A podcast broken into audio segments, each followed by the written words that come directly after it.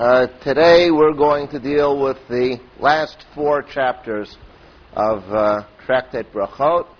Um, and to make uh, that a little more manageable, it's not terribly manageable uh, under any circumstances, do four, track, four chapters of, uh, of Mishnah in one morning.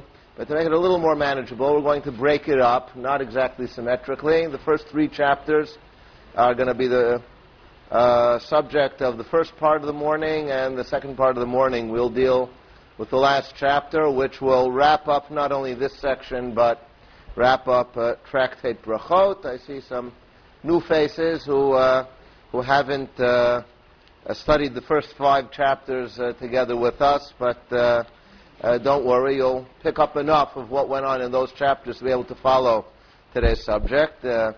Course, that's not saying you'll pick up everything that we did in the last two days. That uh, that uh, we won't be able to cover in the course of the morning, but uh, uh, we'll you'll you'll be able to get a bit of a taste of some of the things that we did through the way in which the end of the tractate sort of wraps up different topics and themes that came up uh, earlier on in the tractate.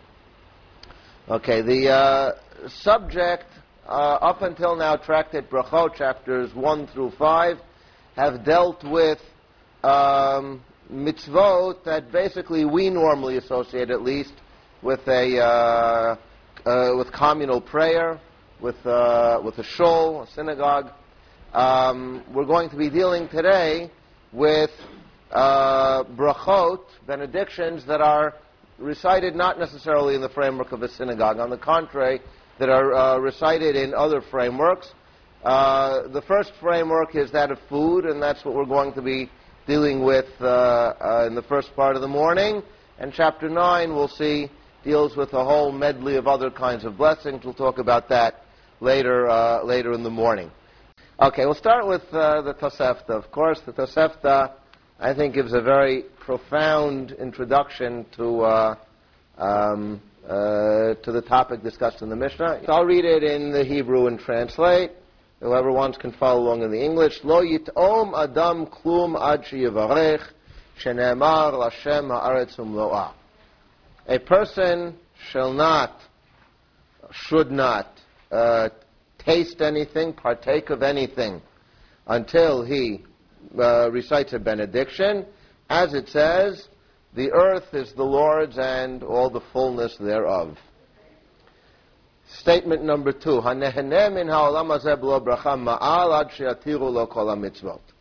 Whoever benefits from this world without a benediction okay, has trans, uh, transgressed or trespassed.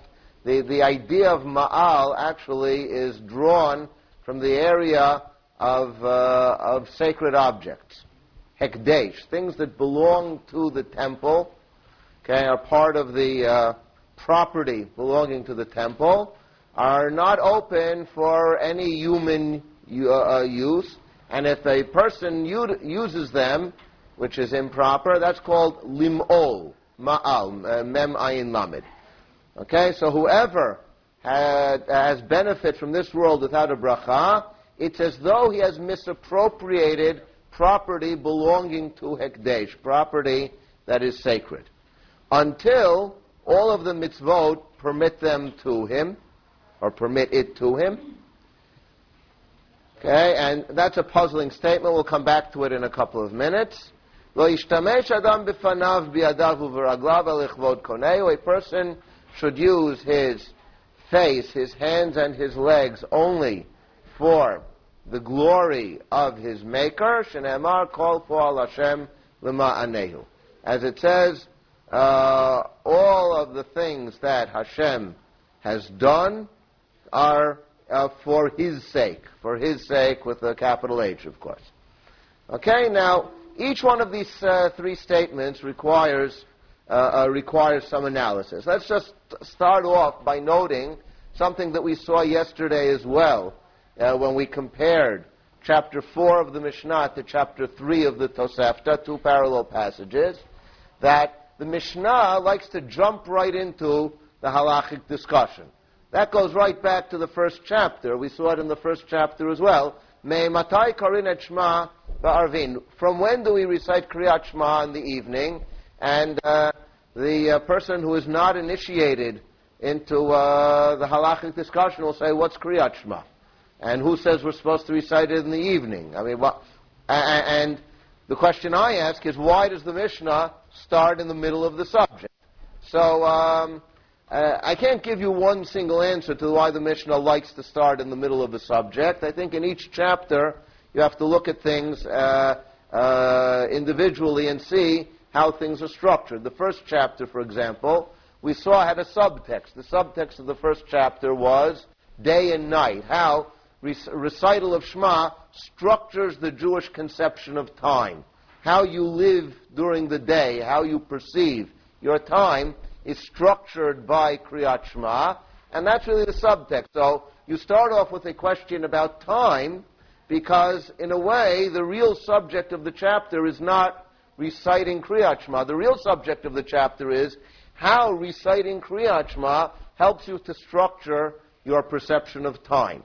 Okay, so that's one instance uh, of, of why the Mishnah will start in what seems to be the middle of a subject. Because the Mishnah, in fact, very often has underlying themes that are, in a way, more important to the Mishnah than the uh, pre- straight presentation of the of the halachot.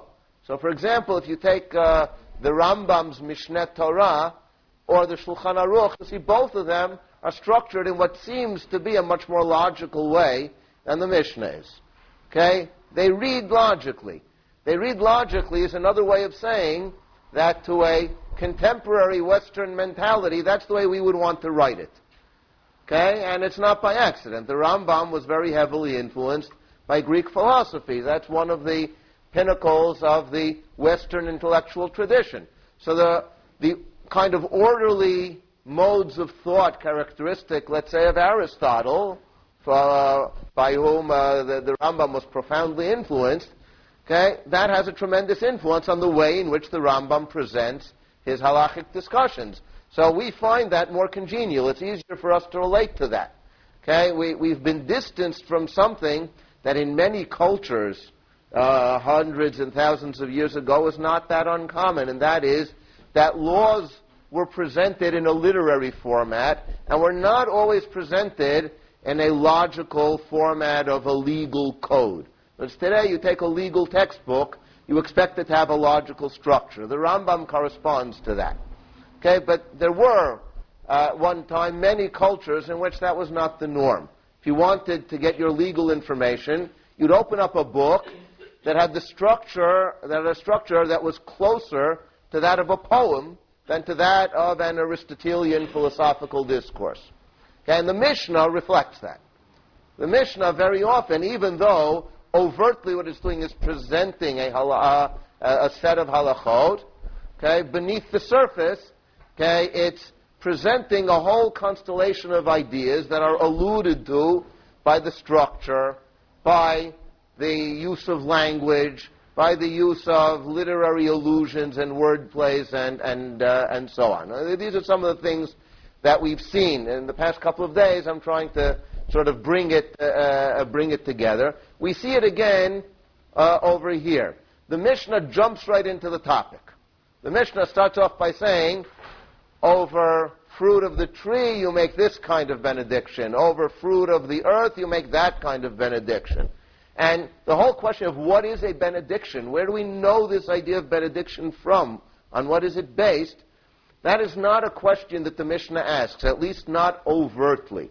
Again, beneath the surface, you can often detect, and I think this is one, uh, one of the cases where, where, you can, you can often detect some of the underlying ideas, but the Mishnah uh, presents them in a, in a very different way, alludes to them rather than presenting them uh, up front, the way the Tosefta very often does.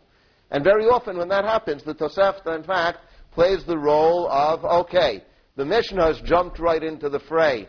Okay, They've sort of plunged right into the deep water. Okay, we're going to take you by the hand, uh, starting from the shallow water, and take you up to the point where the Mishnah begins. And that's exactly what the Tosefta does here. That's exactly what the Tosefta that we studied yesterday did for prayer okay, presented a kind of prefatory statement that gave us some of the background to fixed times for prayer. What is that notion? Where does it come from? Here, too, what is the notion of reciting a benediction over food that one eats? On what is it based and what does it mean? So the Tosefta gives us that introduction and tells us, The underlying concept for making a benediction before you eat is that the earth belongs to God. The earth and all the fullness thereof belongs to God. Okay? And therefore, we have to acknowledge that before we partake, before we partake of the food. Now, just how seriously that notion is taken, uh, we can see from the second statement.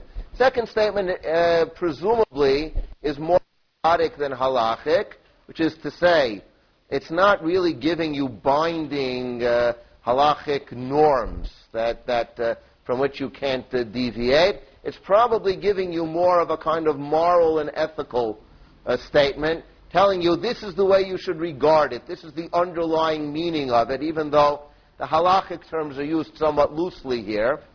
But nonetheless, it, it serves to give us an idea of how seriously the uh, uh, how seriously the rabbis want us to take this notion of the whole earth belongs to God.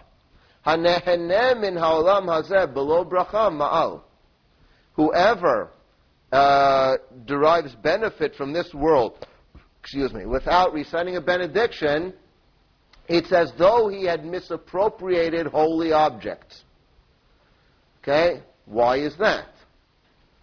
Well, we just said in the previous statement that Lashem ha'aretz umlo'ah, the earth belongs to God. If the earth belongs to God, by definition, that means the whole earth is sacred.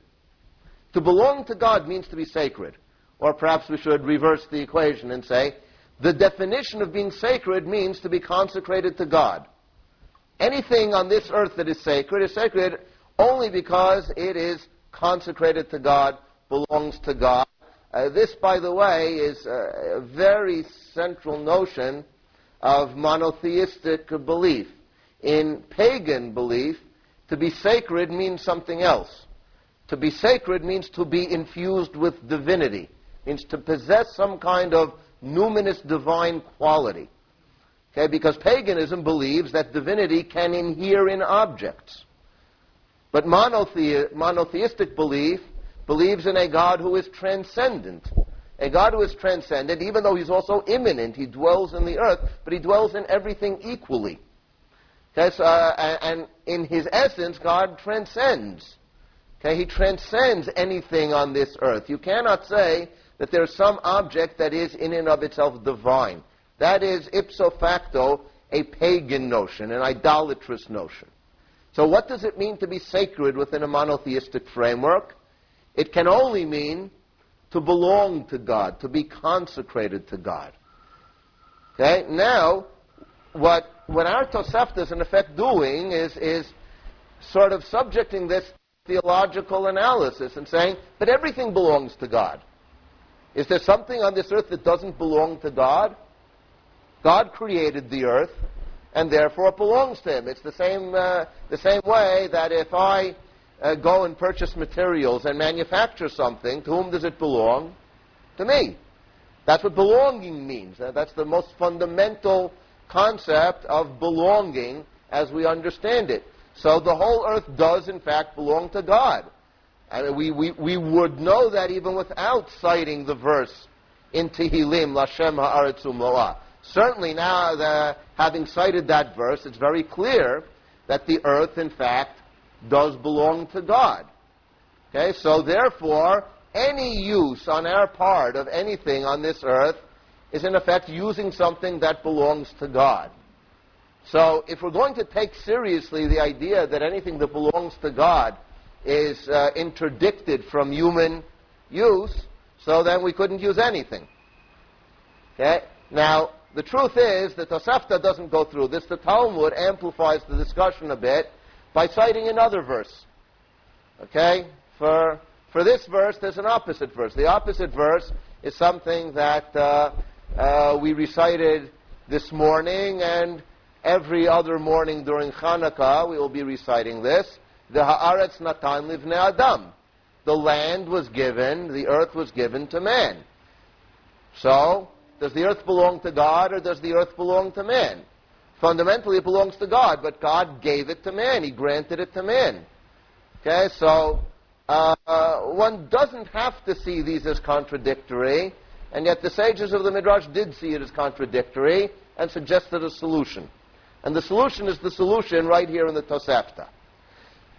The earth belongs to God until man recites a blessing.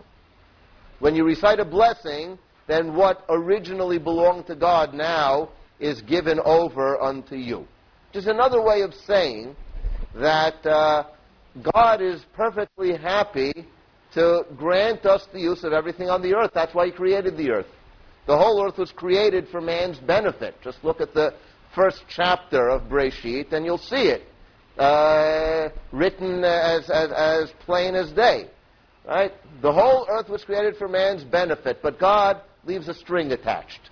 The string attached is, as long as you acknowledge that it belongs to me. It's a bit paradoxical. When you acknowledge that it belongs to me, then, then, uh, uh, then I'm perfectly willing to, to grant you its use. Okay, let me illustrate this maybe with a, little anecdote. I'm sure uh, any of us uh, here who is uh, old enough has had this experience.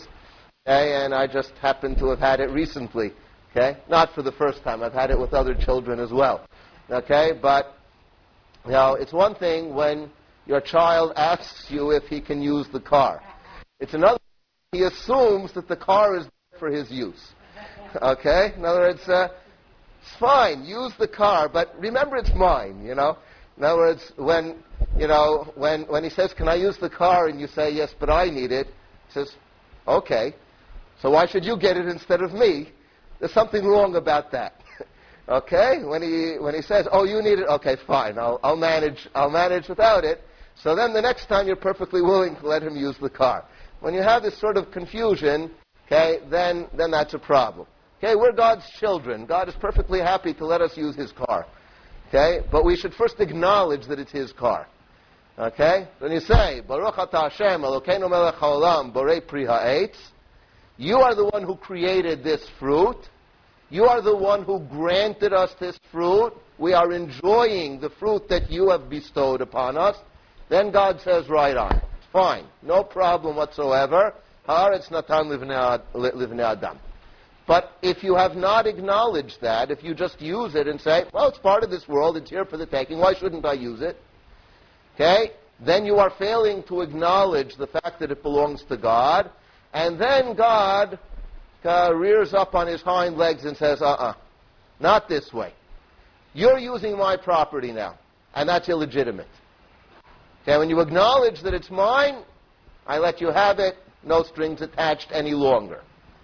Until you've acknowledged it, then, then, then that's a problem. So that's the underlying idea of a, uh, uh, uh, of a benediction. Okay, now, um, as we'll see, this is not just a question of uh, how we can sort of get around the problem of using something that's God's. It sounds like that. As we'll see from the continuation of Tosefta's discussion, the issue of a blessing goes far beyond that. But before getting into that, there's a textual problem.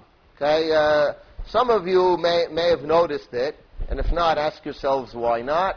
Okay, uh, that uh, I only translated half of section two of the Tosefta, and I omitted the second half of the statement.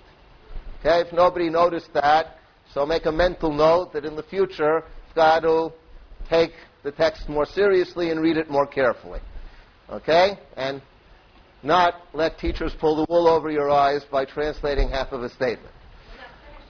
Okay? Uh, you're right, I'm not finished yet. Okay?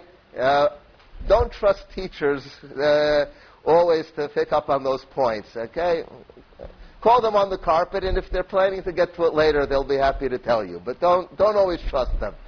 Uh, not all teachers are, are as honest as I am, so uh, they won't always tell you that they, uh, that they were pulling the wool over your eyes.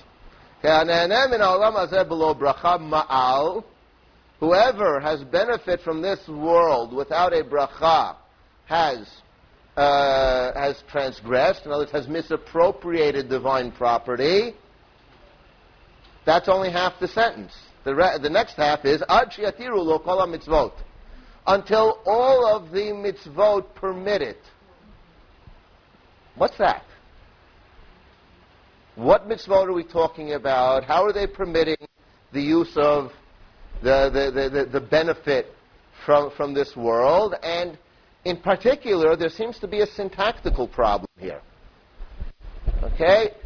I could, uh, I could visualize this sentence in two ways, and each way would make sense. One way is the way I read it before. That's a complete and coherent sentence. I could construct another complete and coherent sentence like this. Min ha'olam ma'al. Notice I left out the words b'lo bracha. Whoever has, uh, whoever benefits from this world has misappropriated divine property. I left out the words b'lo bracha without a benediction. Ad sheyatiru lo kol mitzvot until all of the commandments permit it to him. I'll still have to explain what all the commandments are, but at least I've made a coherent sentence. But the way the sentence reads, there seem to be two completely different things that take uh, um, that take benefiting from this world out of the category of uh, of misappropriation of divine property. One of them is the bracha, the other one is all of the mitzvot.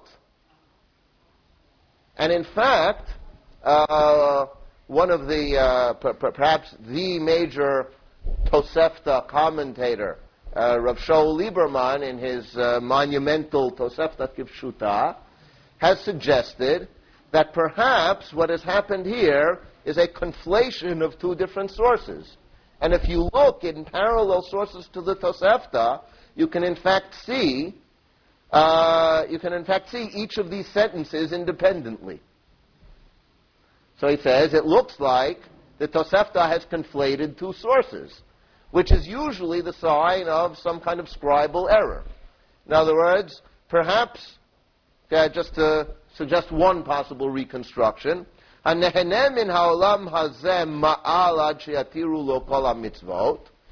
whoever benefits from this world has misappropriated divine property until all of the mitzvot permit it. And then perhaps the, Tose- the Tosefta redactor was bothered, well, where's the notion of benediction here? Where's the bracha? And so he thought, oh, yes, there's this statement, so he threw it in. So somehow or other, these two sentences became conflated and created a, uh, a syntactical monstrosity okay, in which it's not really clear what is permitting the use of this world. Is it all of the mitzvot, or is it the bracha? And Lieberman uh, suggests uh, quite shrewdly that that's not what happened here. I mean, it may be that there is a conflation of two sources, but it wasn't by accident. There is, in fact, a coherent statement being made here and the way to understand it is, first of all, to think about what are all of the mitzvot. Well, there are two ways of reading all of the mitzvot. All of the mitzvot probably initially refers to a whole series of agricultural commandments that a person is required to perform before he, he can actually put food on his table. Okay, so for example, you have to be careful that when you plant the, uh, the, the, produce, you don't plant it as kilayim, okay, as, uh, as mixed species. Okay, you have to be careful that when you're harvesting, that you leave the appropriate gifts for the poor, that you uh, uh, uh set aside the first fruits and bring them up uh, to the temple as you're required to. That after harvesting, you set aside the appropriate tithes for the Kohen, for the Levi, and so on. Okay, these are all of the commandments. So we have, I think, a very coherent statement that in order to permit your consumption of the food, you have to fulfill all of those commandments. And those commandments really are also acknowledging divine sovereignty. Okay? In other words, when God says you can use it, but after you've given to A, B, C, and D, it's His way of saying it's really mine. Okay? And when I've acknowledged, when God says, okay, this is my list of people for whom I want you to leave it, and I then uh, leave this for that one and donate this to that one, the way He commanded, that's my acknowledgement of His divine sovereignty. And then, uh, and then God says, now it's open.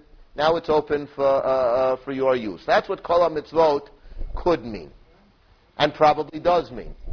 But what Lieberman points out uh, and I say it's a very shrewd observation on his point, is that later on in the Tosefta, in a passage we'll be looking at more closely in the second half of our, lec- uh, of our lecture, later on in the Tosefta, the term mitzvot can also mean benedictions. Benedictions are also a mitzvah. So Lieberman suggests that what this Tosefta is really doing is integrating the brachot into a broader framework of mitzvot and saying that what I am expressing in action by all of the mitzvot, I need to also express verbally by reciting a bracha. The bracha is sort of the crowning touch to all of those mitzvot. In all the mitzvot, I am acting out my recognition of divine sovereignty. I'm giving concrete expression to the fact that I recognize that God has prior claim to this produce. And then at the very moment when I'm about to partake, when I'm about to enjoy the fruit, at that moment I have to give yet one final uh, sign of recognition of divine sovereignty, this time verbally. Okay? In other words, it's not enough to have done it in the past. Okay? Uh, perhaps, and perhaps the idea is, I mean, perhaps there's a kind of psychological, spiritual truth here that it's a lot easier to recognize divine sovereignty when it's not on your dinner table. Okay? Well, it's sitting out in the field, so okay, so this is for this one and that's for that one. You know, your, uh, your employer withholds your income tax, and it's a lot easier than sitting down at the end of the year and making out a check and sending it to Uncle Sam, right? It's, uh, okay? Uh, but when it's sitting on your dinner table, so then the halacha says what you did before isn't enough. Once more acknowledge it, this time verbally. You've already given all the gifts, that's fine. But at least say now verbally, before I partake of this, I recognize that this is your gift. Okay? And then the two parts of the statement, in fact, uh, work out together, can be coordinated together uh, quite well. Okay, we've seen how the first two statements of the Tosefta fit together, how they cohere. Let's now look at the third statement of the Tosefta. לא ישתמש אדם בפניו בידיו וברגליו אלא לכבוד קונהו. A person should not use his hands, his, uh, his, uh, his uh, face, his hands, and his legs except for the glory of his maker, as it says, Kol Pa'al Hashem L'ma'aneu. Everything God has created for his sake, for his benefit. How does that fit in? What does that have to do with, with what we said earlier? Yes?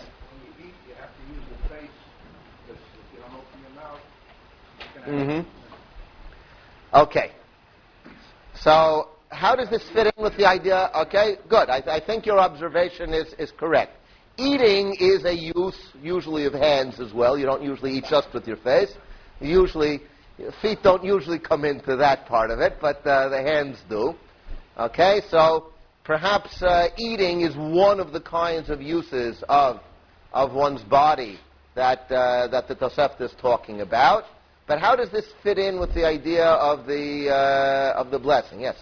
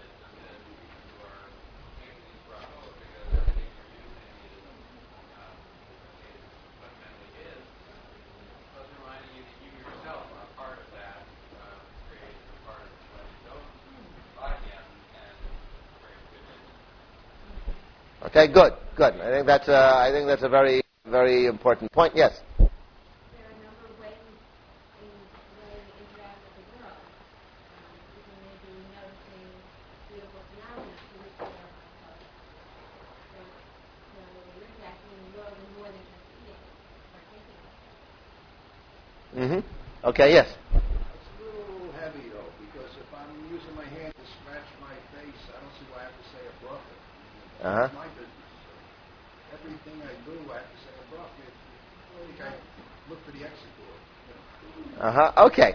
Um, we're not saying here that every single thing you do, you have to recite a bracha. I mean, that you're, you're, you're entirely uh, correct that that would be uh, overkill. Okay, I don't think uh, I don't think uh, uh, the Tosefta is aiming for overkill. Here, the Tosefta is clearly making a, a much more general statement about one's orientation, okay, one's one's awareness or one's consciousness as he does it, and not necessarily saying that that consciousness has to be verbalized. In other words, when one eats, you have to verbalize your awareness that you are benefiting from God's world. In other areas, you may not have to verbalize it, but that doesn't mean that you don't have to be aware of it. Yes?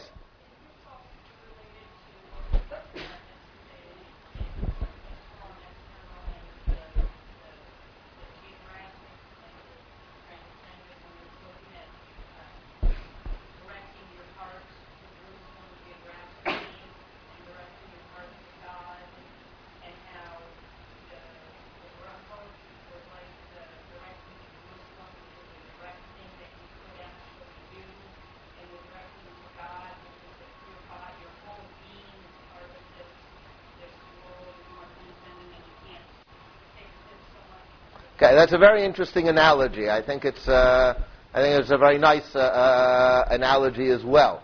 In other words, uh, yes, you wanted to add something? Oh, okay. Um, uh, in other words, when we say at the end that everything you do should be this for the sake of God, I think we're doing is raising the stakes. Okay, we're not saying only that in order for me to have benefit, I should first recognize God's sovereignty, and then God says, okay, go ahead. Okay? Even while I'm benefiting, I should be doing that for the sake of God as well. Okay? In other words, it's not, uh, you know, it's not like I gave God his quarter and now I can take mine. Okay? When I gave God his quarter, then that should also transform the way I look at the quarter that I take for myself. Okay? As I then benefit, I should recognize that that too is for the sake of God. Or in other words, what a bracha is supposed to do is not just acknowledge divine sovereignty over the things from which I'm benefiting. It's a way of acknowledging God's sovereignty over me as well and integrating my enjoyment of the world into service of God. I enjoy the world as a form of service of God. I can enjoy the world just for my own sake. And the, Tosefta saying that's inappropriate. I should be enjoying the world for God's sake. What makes enjoyment for God's sake? Now, how do I enjoy things and, and that becomes for God's sake? Well, first of all, by acknowledging God's sovereignty. By acknowledging God's sovereignty over the things from which I am benefiting by acknowledging God's sovereignty over me, the fact that my body belongs to God as well. So when I enjoy things, I am enjoying them as, a, as, a, as an act of worship. There, there, there is a, a well-known, just a moment, there is a well-known Hasidic idea of avodah begashmiut, okay, to serve God through, through gashmiut, through, the, through material enjoyment. And I think the Tosefta is very, very close to this idea. And it's not only a Hasidic idea, by the way. The uh, well-known uh, Misnagdic thinker, Rabbi Soloveitchik, has a passage about this meaning of brachot in his, uh, in his work Uvikashtem Misham. Okay, and I think the Tosefta is very close, uh, uh, uh, is very close to this idea. Okay, by acknowledging divine sovereignty, by intending to serve God in all in all my activities, even those things that I do for my benefit and for my enjoyment, become a form of service, become a way of serving God. Yes? No, I just, I hear in the word Shamish, uh, shimush, something useful, not just scratching your face. It's something creative, and I think it's, you know, uh, along with what you're saying, is, is something that is productive. So when we produce something, when we do work of art, we recognize that it's not Mm-hmm. prohibited from Yadid, Shasali, Zakai, Laden. You know, it's not Yes. just scratching the face. Right. Okay, good. Yes.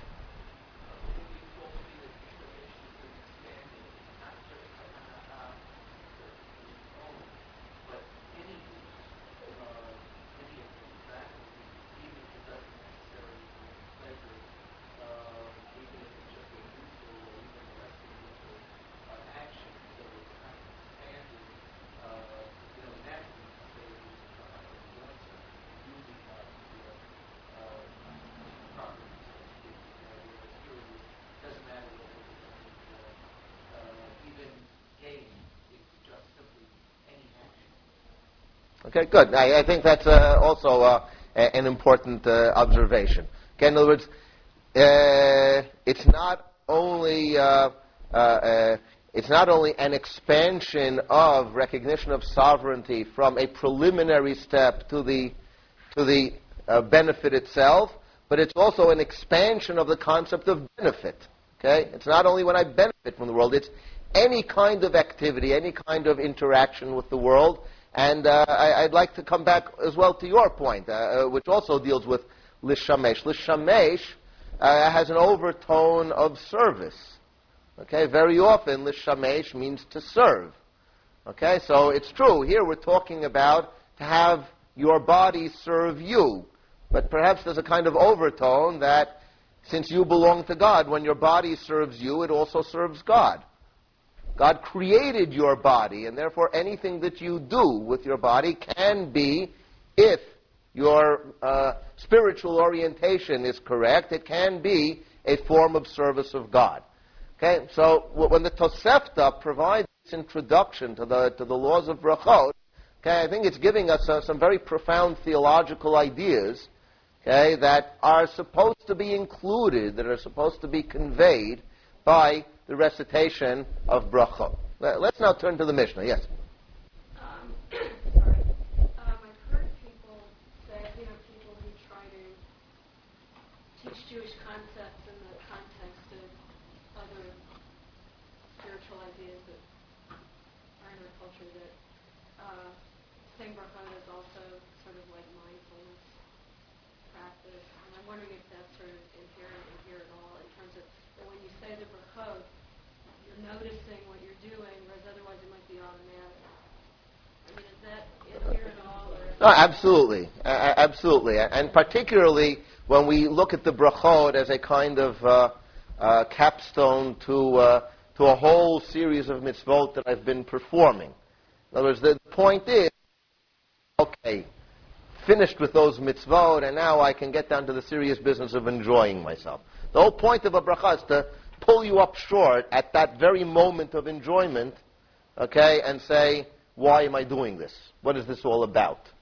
Okay, uh, I I once heard a nice uh, uh, analogy, okay, and, you know, in, in the ongoing uh, battle between uh, Hasidim and uh, Misnagdim, there's sort of sort of been reawakened in recent years, you know, with uh, Carlebach and New Age mentalities and so on. Uh, so, you know, there are some stories that uh, that are pro-Hasidic and some stories that are pro-Misnagdic. Okay, so even though my own orientation is more towards the Misnagdic, I'm going to tell a pro-Hasidic story.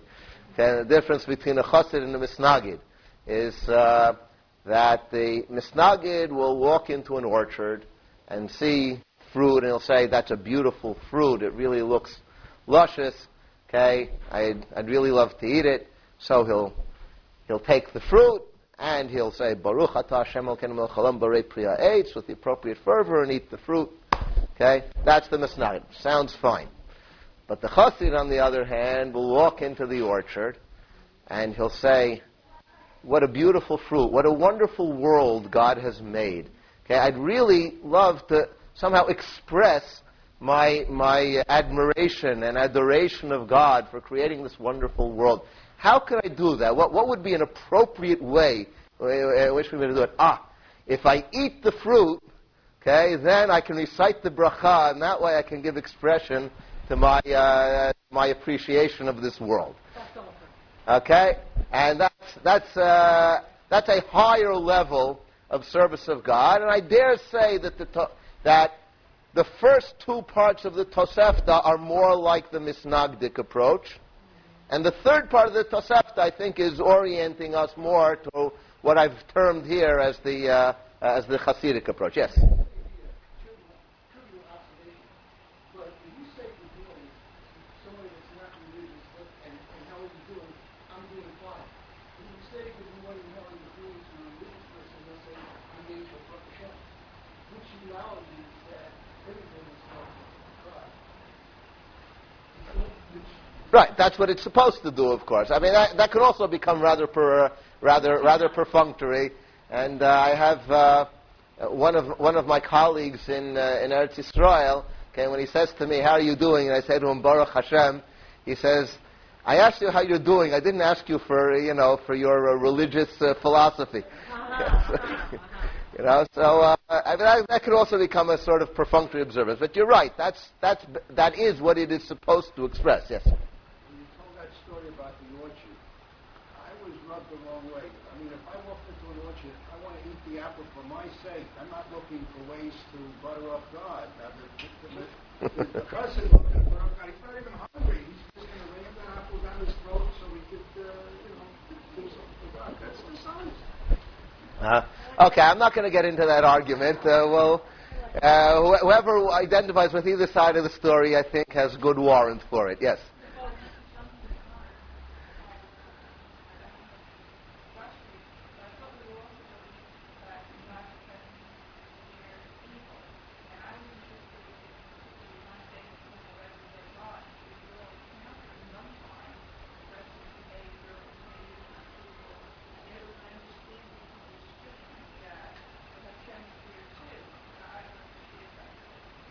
Okay, that's the subject of the second half of the morning. Okay, so we'll. You are uh, jumping the gun here, and we, we will be, uh, Hashem, discussing that in the, in the latter part of the morning. But right now, we're just following the lead of the text. Okay, the Tosefta here and the Mishnah in these three chapters okay, is describing a much more benign and, and beneficent world. Okay, it's a world in which we are partaking of the bounty of God and blessing Him for it. So, following that lead, that's where we are right now.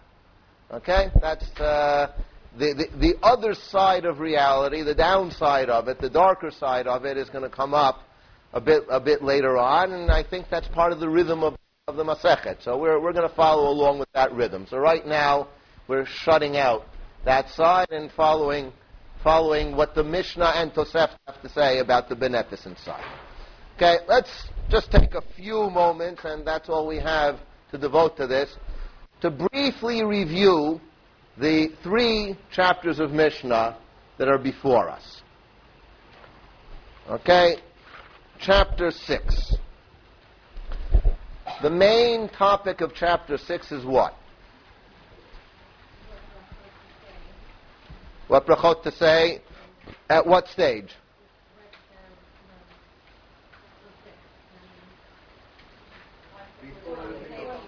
Before you eat. What we call birkot nehenin, the brachot that we recite before we eat, which are the brachot that the Tosefta just gave us an introduction to. Right? That's in order that I not be considered as one who is ma'al, as one who has misappropriated. I have to first, before I partake, I have to acknowledge the fact that it is God who created them. That's the major subject of chapter 6. And I'd like to call your attention to a division within chapter 6. Chapter 6 divides uh, basically into two parts. Uh, I should note, by the way, before saying this, the last Mishnah already begins discussing the main subject of the next couple of chapters, which is Birkat Hamazon, okay, which is the blessing after you eat. Okay, that's at the very end of the chapter, and that's a that's a bit uh, uh, a bit odd. Uh, last year, when I gave a talk at uh, Drisha, the Rosenwein Memorial Lecture, I talked uh, at greater length about that, about the structure of this chapter and about the placement of this Mishnah, which we're not going to have time to get into uh, today. But I do want to talk about the division of the chapter. The first four Mishnayot talk about brachot over individual foods. The first four sections of this chapter, brachot over individual foods.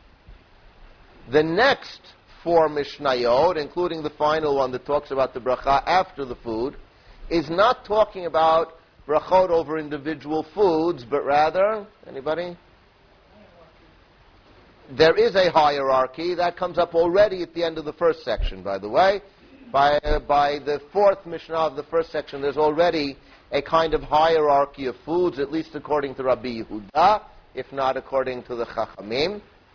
But in the second half of the chapter, it's not just the hierarchy of foods. That, that's part of it. But, but there's uh, another framework that's discussed here. Yes? Okay. And uh, we have a name that we can give to combinations of foods. A meal. Okay? We talk about a meal. Okay? In other words, the first part of the chapter is talking about brachot over individual foods. The second part of the chapter is talking about a meal. Okay? And uh, it's important to note, by the way, why, why this is uh, significant. Okay? Uh, a meal means a cultural framework for eating. Okay?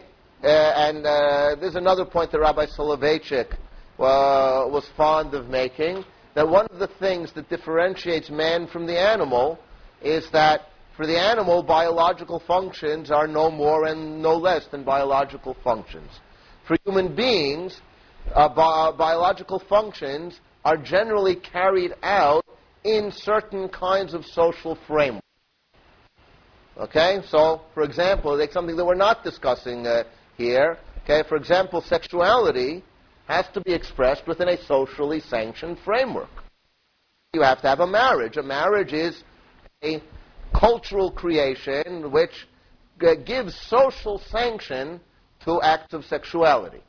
Okay, and by the same token, eating is also carried out within a socially sanctioned framework.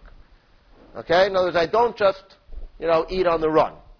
Okay? I sit down to a meal. And sitting down to a meal uh, has a certain structure. So, for example, one of the things the Mishnah is very, uh, is very insistent upon is that the meal is structured essentially around two main foods, which are wine and bread.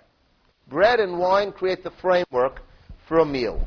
Okay? And we think about uh, in particular, I mean, wh- where do we really preserve this? Okay, we preserve this at the Shabbat table or at a Chag. We preserve it at the Seder. Okay, the Christians, the Lahavdil, have preserved this in their Last Supper. Okay, and Mass to this very day is based exactly on that. The fact that at the Last Supper, the bread and the, and the wine okay, were the main features of the meal. Okay, so I mean, uh, you see here how the you know, how the Christians are, are preserving their ancient Jewish traditions.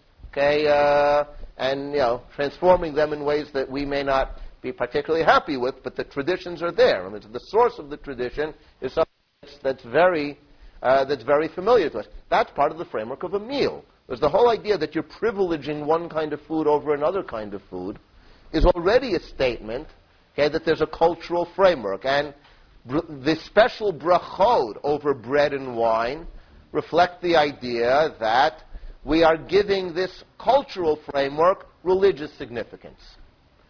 Okay, so we are not only giving religious sanction to the bio, you know, to, to what the Tosefta talks about.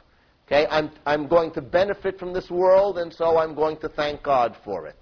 But I'm also giving religious expression to the social framework within which, within which I'm partaking. So by making a special bracha over wine and a special bracha over bread, I'm also expressing that the cultural framework is also divine or also has significance. It also creates a form of worship, a way in which I can serve God.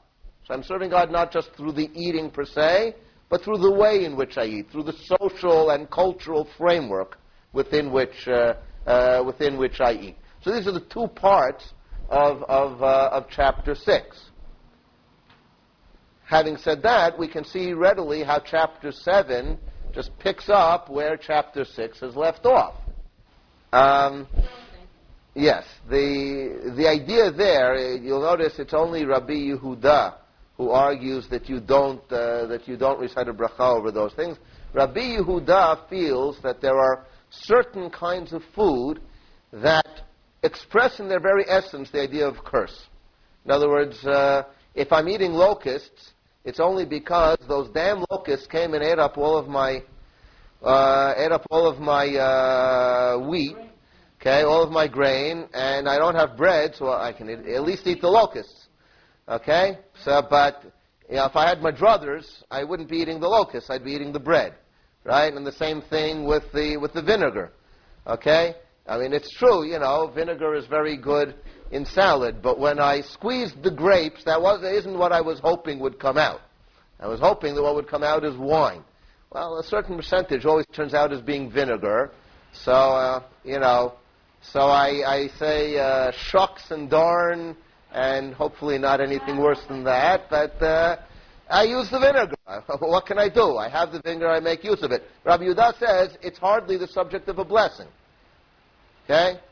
Uh, and the sages, on the other hand, say if I'm benefiting, if benefiting from it, I should recite the blessing regardless. And Rabbi Yehuda says no. A blessing reflects the fact that I feel good about it. I'm thanking God for it. I can't. Uh, here I'm sort of verging on the subject that you raised, by the way.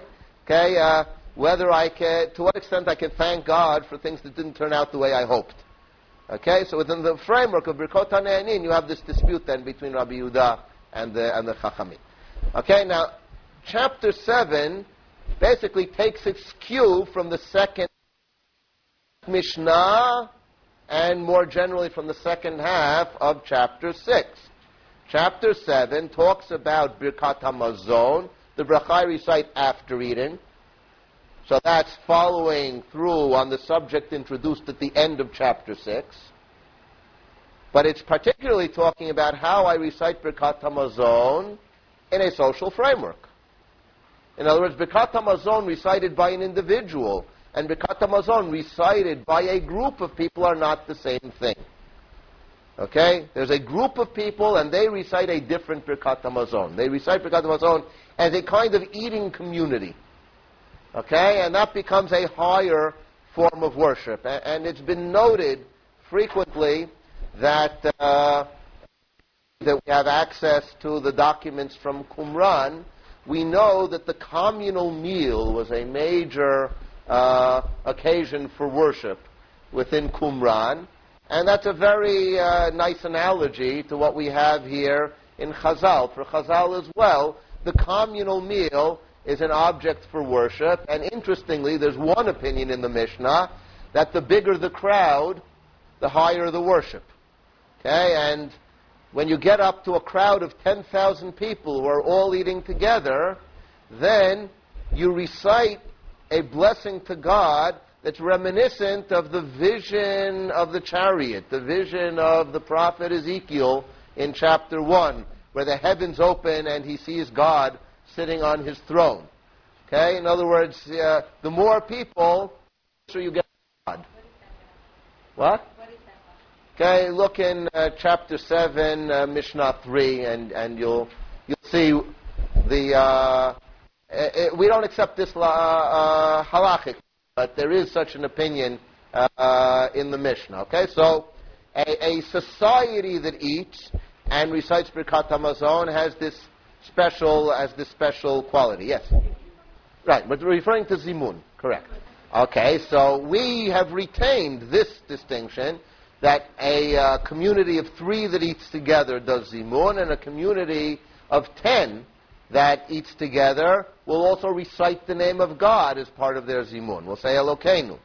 Okay? There is an opinion recorded in the Mishnah, uh, 7.3, okay, that where for a hundred, then you expand the formula. For a thousand, you expand it further, and for ten thousand, you expand it yet further in these terms that that make it almost visionary, almost prophetic.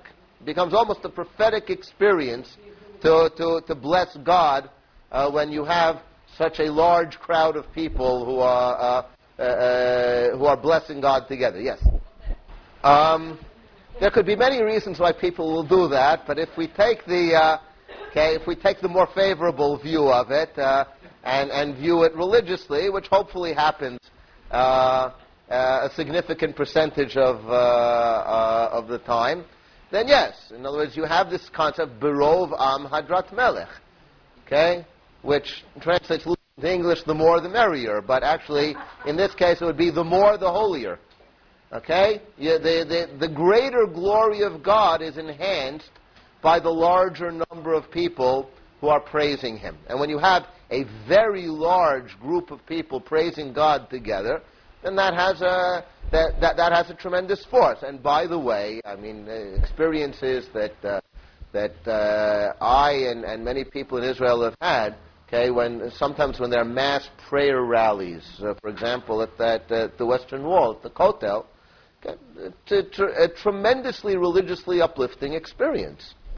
Okay, I mean there, there, there's something real about about that idea. So again, you know, the, these things can be and sometimes are done for uh, for cheaper reasons than that. But but uh, yes, there there is a, uh, a, a real religious power to this idea, and the Mishnah gives it expression specifically, interestingly, within the framework of a meal. Okay, now uh, let's turn to chapter eight. Yeah, okay, that's a technical point that we can't really uh, uh, get into. It has to do with how exactly the one who is summoning the others, or the, the, the, the uh, benching leader, how he interacts with the community. Is he sort of separate from the community, or is he integrated into the community? And based on that, you either Baruch I am summoning them and they respond, or Nivarech, in which he's sort of participating together with them. So let us bless, and then they bless, and it's as though he's inclu- you know he's including himself within that framework by using uh, by using that that that, that formula. So that's uh, that's a different issue that, we can't really develop at length today. Yes. Okay, look, you know, this gets into notions that really are, you know, uh, no, in general, the Jewish conception of community is a community that it, in which the core group is men. And uh, you know, I, am trying to be careful in the language. I don't believe that it's a community in which women are excluded. It's a community in which women are not the core group. Okay, but women are part of the broader sense of community by and large in, cases. But that's you know that's a topic in its own right that, I don't think I don't think uh, we should take the time to get into here. We have other other fish to fry uh, in order to understand the uh, That's not really that doesn't really come up here in this uh, in this discussion. You know, the, the, proper place to discuss that actually is the fourth chapter of Megillah the fourth chapter of Megillah, that question would be would be really more more germane. Uh, okay, chapter eight. What's chapter eight about? Anybody uh, who got that far and has something to say about it? Okay, that's the subject of the first Mishnah, but more generally, there, there, there's a there's a kind of uh, uh kind of title given at the beginning. Okay, Okay, it's it's machlokot between disputes between Beit Hillel and Beit Shammai surrounding a meal, and many of them have to do with benedictions. Not all of them. Some of them have to do with other practices. The main topic of the other practices, by the way, has to do with purity. Okay, how one maintains purity within the framework of the meal, and let's remember one of the things that. Uh, the Mishnah alludes to here is washing one's hands before the meal. Okay, that's a symbol of purity. One purifies oneself in order to eat, which also expresses the fact that a meal is a kind of framework of holiness. So we have to sanctify ourselves, purify ourselves, which in a sense means to either to sanctify ourselves or to open ourselves to the possibility of sanctity before you partake of the meal. And other than that, it talks about the brachot. And interestingly, many of the brachot have to do with two meals that frame the Shabbat. The Shabbat meal, where you make kiddush, and the Havdalah meal. Okay, and this is something with which we're not so familiar. Normally, we don't recite Havdalah together with benching. That's not part of the way in which we do things. But the Mishnah seems to take that as normative that Havdalah and benching are coordinated together. and you take a cup of wine, and over that cup of wine you recite the Havdalah as well as Birkat Hamazon, as well as the benching, okay, over one cup of wine, and, and then Beit Hillel and Beit debate how exactly that should be done. So there's really, we're, we're really again continuing the theme of a meal as a framework of sanctity, and talking about how the meal as a framework of sanctity can sanctify time. Was that the practice in those days? It, se- it seems to have been. It seems to have been. I, I, I don't know that we have you know, much more explicit sources on the matter. Of my recollection, we don't. But uh, from, from these that, uh, that that was the practice.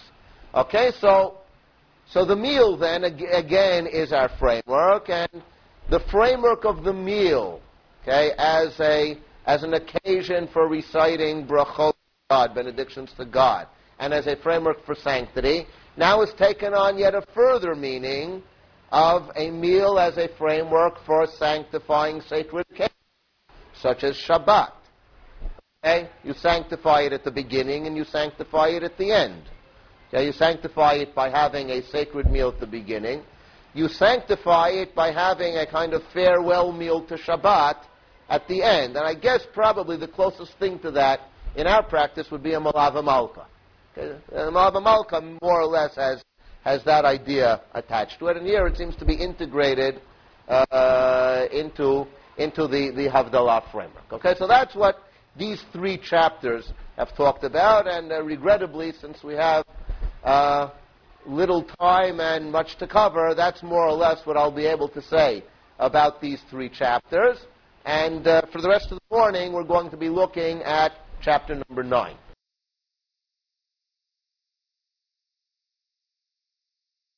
Chapter 9, as I uh, indicated in my first question, seems to be quite a departure from the rest of the tractate, not just from the immediately preceding chapters, 6 through 8, but from 1 through 8.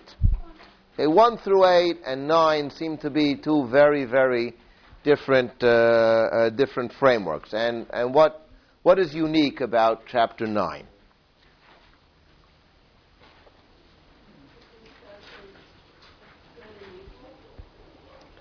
Good and evil is part of it, but that's only one of the topics. It's a central topic in chapter 9, but it's not the only topic in chapter 9. There is a broader framework that we could, uh, we could suggest. Yes? I felt that it discussed more uncommon occurrences, seeing miracles, seeing a, a, an ocean that you don't normally see, thunder that, or lightning, or you know, things that are, are out of the ordinary, and how do you relate to them, and how do you incorporate God's, God's sovereignty over all things that we experience. Hmm Okay, very good. Yes? I felt it was more about the things that we don't really have control over, more of the things that we're saying that this is what God has control over, and, you know, things that happen.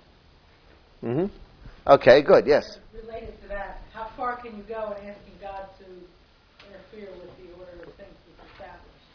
hmm Okay, good. No, uh, yes? natural things as opposed to social. Those, the others seem to be things that you do and the ways that you behave with people. And this one's like stuff that happens and you have to witness Okay, the, the, the, I think the, the simplest, uh, most basic category uh, is, uh, as some of you have suggested, the everyday versus the uncommon. And, and chapter 9, at one point, in fact, makes a point about the uncommonness uh, of the events described. This is towards the end of the second Mishnah. Um, uh, right in the middle of the second Mishnah, actually, when Rabbi Yehuda says, one who sees the, uh, the great ocean, in other words, uh, not just a sea, but an ocean, says, Baruch Shasat Hayam Hagadol. He recites a special blessing over the ocean, and then, inclu- uh, and then concludes with, Bisman Shero'eh Oto Lifrakim, if he sees it only from time to time. And many authorities have understood that this refer this uh, caveat refers not only to seeing an ocean, but it refers in general to, to the other things. Now, let's say, for example, there's a uh, uh, there's a thunderstorm. Okay, so uh, you, you know by the uh, 90th thunderclap, you're not going to be reciting the bracha. You know, it's, in a way, it's reminiscent of the uh, uh, Jewish astronaut, you know, who was asked what you know what it's like, and he said it's terrible. On with the tefillin, off with the tefillin, on with the tefillin, off with the tefillin. You know, so I mean, you're not going to recite a bracha every two minutes over every single thunderclap, right? And in fact, halacha is you recite it once during a given storm, and the next time you'll recite it is after the clouds have cleared. If the clouds have cleared, and then you have another thunderstorm, then then you'll recite it. Uh, then you'll recite it again. So there, it's not. Uh, here, prakim is usually understood, with regard to the oceans, usually understood as once every 30 days. Okay, but you know, someone, uh, you know, someone who lives in uh, far Rockaway is, you know, is not going to get up every single morning and recite a bracha, Baruch Shasat Agadol. Okay, but if you go to visit uh, less than once every thirty days, that's when, that's when you would uh, recite the bracha. So the uncommonness of it is is given clear expression here. But even those things that are not, uh, you know, where it's not explicit, we're talking about something uncommon. It's clear that that's what we're talking about. In some cases, we're talking about a one time event. When, when we say to build a new house, okay, that should hopefully happen once in a lifetime, maybe two or three times if you're unlucky. Uh, uh, what? yeah, or, or, or if you're lucky to move up in the world. But if you've been luckier, you'll build the, the dream house the first time, right? Um,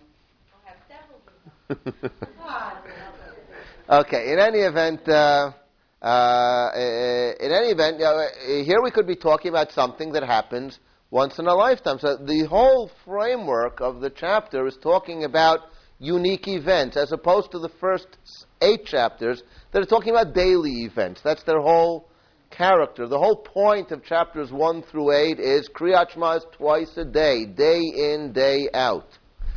Okay, Tefillah is three times a day and sometimes four times a day, day in, day out. Birkat Hamazon, every single time you, say, you, you eat something, you make a Birkat Nehenin. If it's a meal, then you make Birkat Hamazon.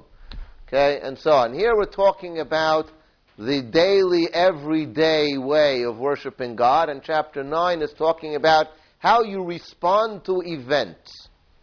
Okay, events that occur. They don't occur every single day the whole character of these events is that they're uh, unusual. Now, some of you have added, I think, a very interesting suggestion that uh, that uh, that which is unusual tends very often to be also out of the ordinary, and so the whole way of responding to it can be very different. Because in one case, I'm worshiping God for the everyday, for the familiar.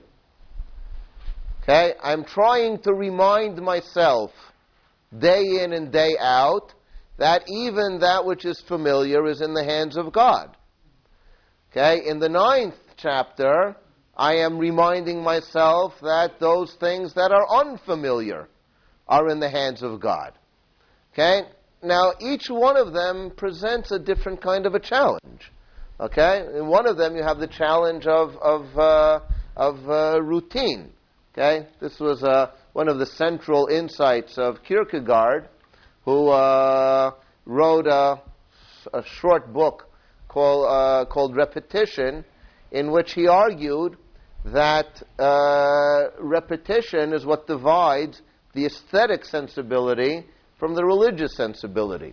Because the aesthetic sensibility, he said uh, in, in Kierkegaard's incomparable formulation, repetition is the reef upon which the aesthetic founders. Okay? The aesthetic has to be constantly challenged with something new. Okay? It has to be something new, unique. So uh, you can't whip up that enthusiasm for uh, uh, for the thing which is which is familiar. R- religion, on the other hand, he says, thrives on the repetition. Religion is all about constantly coming back to the same meaning. Okay, it, it means no. Uh, even though it seems to be the same thing, you're constantly finding meaning in it. Okay, I remember once having a, uh, discussion uh, about this with a uh, uh, distant relative of mine who's a professional actor. And uh, in Israel, one, a few years ago, they put out a new production of Fiddler on the Roof, and he was one of the actors. He played the role of the rabbi in, uh, in Fiddler. And uh, before the uh, performance, we uh, met with him uh, backstage, and uh, you know, we were asking about you know what, what, what it's like and so on. And he, he- said something very interesting about the difference between the an amateur actor and a professional. Said an amateur actor can give you a wonderful performance if he's talented. Said, but what only the professional actor can do is give you that same wonderful performance day after day. For that, you have to be a professional actor. Okay? And I remarked to him, I said, well, you know, so being an actor, in a sense, is like being religious. And I quoted, uh, quoted this observation of Kierkegaard to him. In other words, to be religious is, is really to be a professional actor. Okay? You have to come back day in and day out and once again find meaning in the familiar, in the everyday. And that means two things. It means finding meaning in the familiar and everyday. In other words, the sun rose yesterday and it rose two days ago and it rose three days ago. But when I say a bracha, that God makes the sun rise, then I'm according meaning to that event. And of course, also includes the mitzvah performance itself. Okay? It's not just that the sun rose every day as far back as I can remember, probably as far back as anybody can remember, but also I made that bracha hundreds and hundreds and hundreds of time, uh, times in my life, and I have to find meaning in that as well. Okay, so I, I, that's the challenge that the first eight chapters of Masechet Brachot is, is, is really about. It's finding that religious meaning in the everyday. Chapter 9 is about a different challenge. There are events that might seem, in fact, to challenge, to challenge divine supremacy. And that's why I think at the, at the beginning of the chapter, we're talking about, first of all, something which really affirms divine supremacy. When we see miracles, a place that reminds us of miracles that have occurred, so then we thank God for these miracles. But then we immediately turn to the sorts of things that might challenge divine supremacy. So, for example, the next bracha is the abolition of idolatry. Well, the abolition of idolatry is a different kind of confirmation of God's supremacy. Namely, his rivals have been eliminated. Okay? We're acknowledging that he has rivals. But when the rivals are eliminated, then we bless God for that. But the next stage, actually, in my view, is where we bless God for those things that oftentimes, certainly in pagan religions, were regarded as his rivals. Okay? Who were the chief gods of pagan pantheons? They're usually the storm gods, the god of thunder or the god of the storm.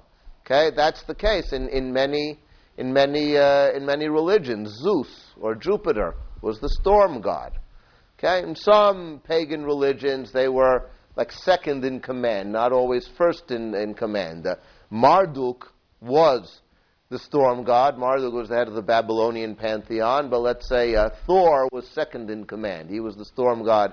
In Norse mythology, he was the like uh, like number two, or Enlil, okay, uh, who was uh, okay in a different brand of, of, of Mesopotamian religion. Babylonian religion was Marduk. In in other Mesopotamian religions, it was Enlil, who was a storm god, and he was generally regarded as the second in command. But very often, uh, you know, storms made people think of the gods. Okay, made people think of other powers. And to, and to bless God for, for something of that nature is to say, these powers are in your hand. These are not independent powers. And that exactly, by the way, is the, is the difference between, uh, between monotheism and idolatry or paganism. Paganism believes that different powers are separate and independent. They have their own autonomy. There is a power that controls rainfall, and there's a power that controls the storm, and they're not necessarily the same. And there's a power that controls fertility. Okay? And each one of these powers becomes personified in the form of a god.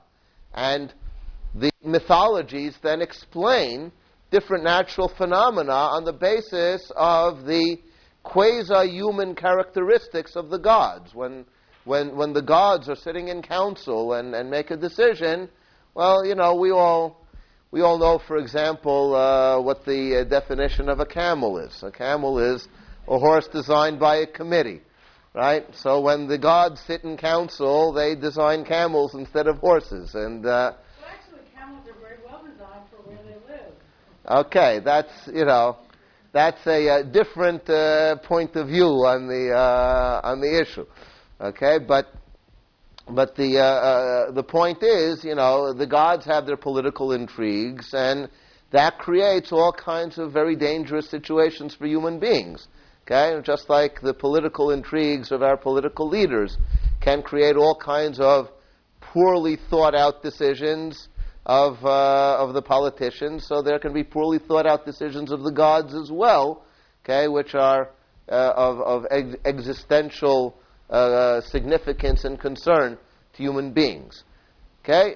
Monotheism, on the other hand, believes that there is one God who controls all of these powers and forces. And so when we bless God for the lightning and the thunder and the shooting stars and so on, what we're saying is all of these major powers that for so many ancient human societies and cultures represented independent powers, for us they represent one God.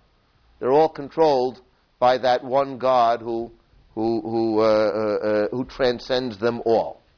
And from here, the Mishnah moves into what is perhaps the most potent challenge to our belief in divine unity, and that is good and evil.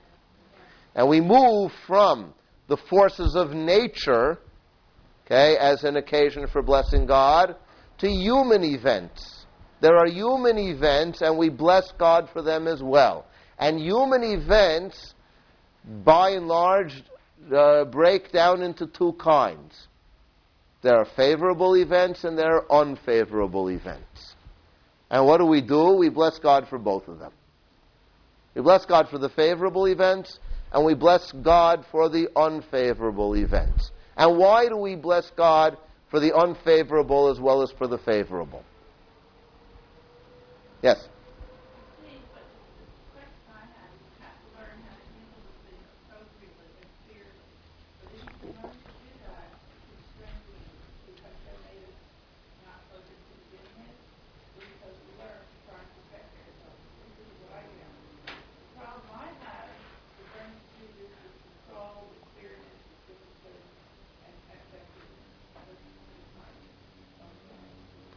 Okay, I mean, I, uh, I, think the ideas you're, you're, uh, you're proposing are, are, are correct, but I think you're sort of starting at stage two or three of the, uh, of the thinking process. I think we have to start a bit further back before we get to the point that, that uh, before we get to the point that you're talking about. Yes?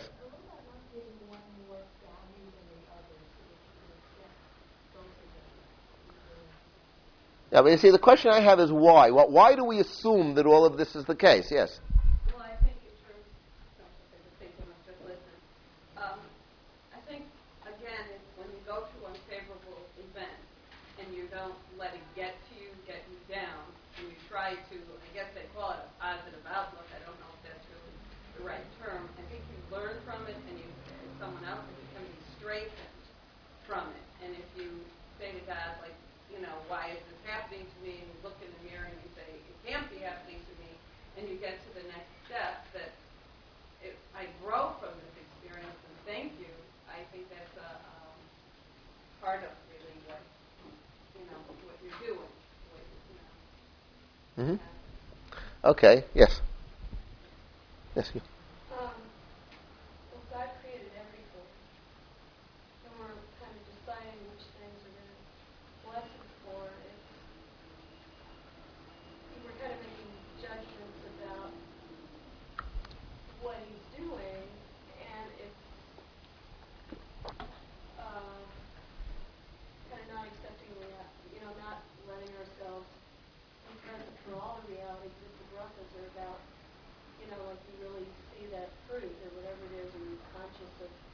serving God. It's like you're not serving God with whatever He does.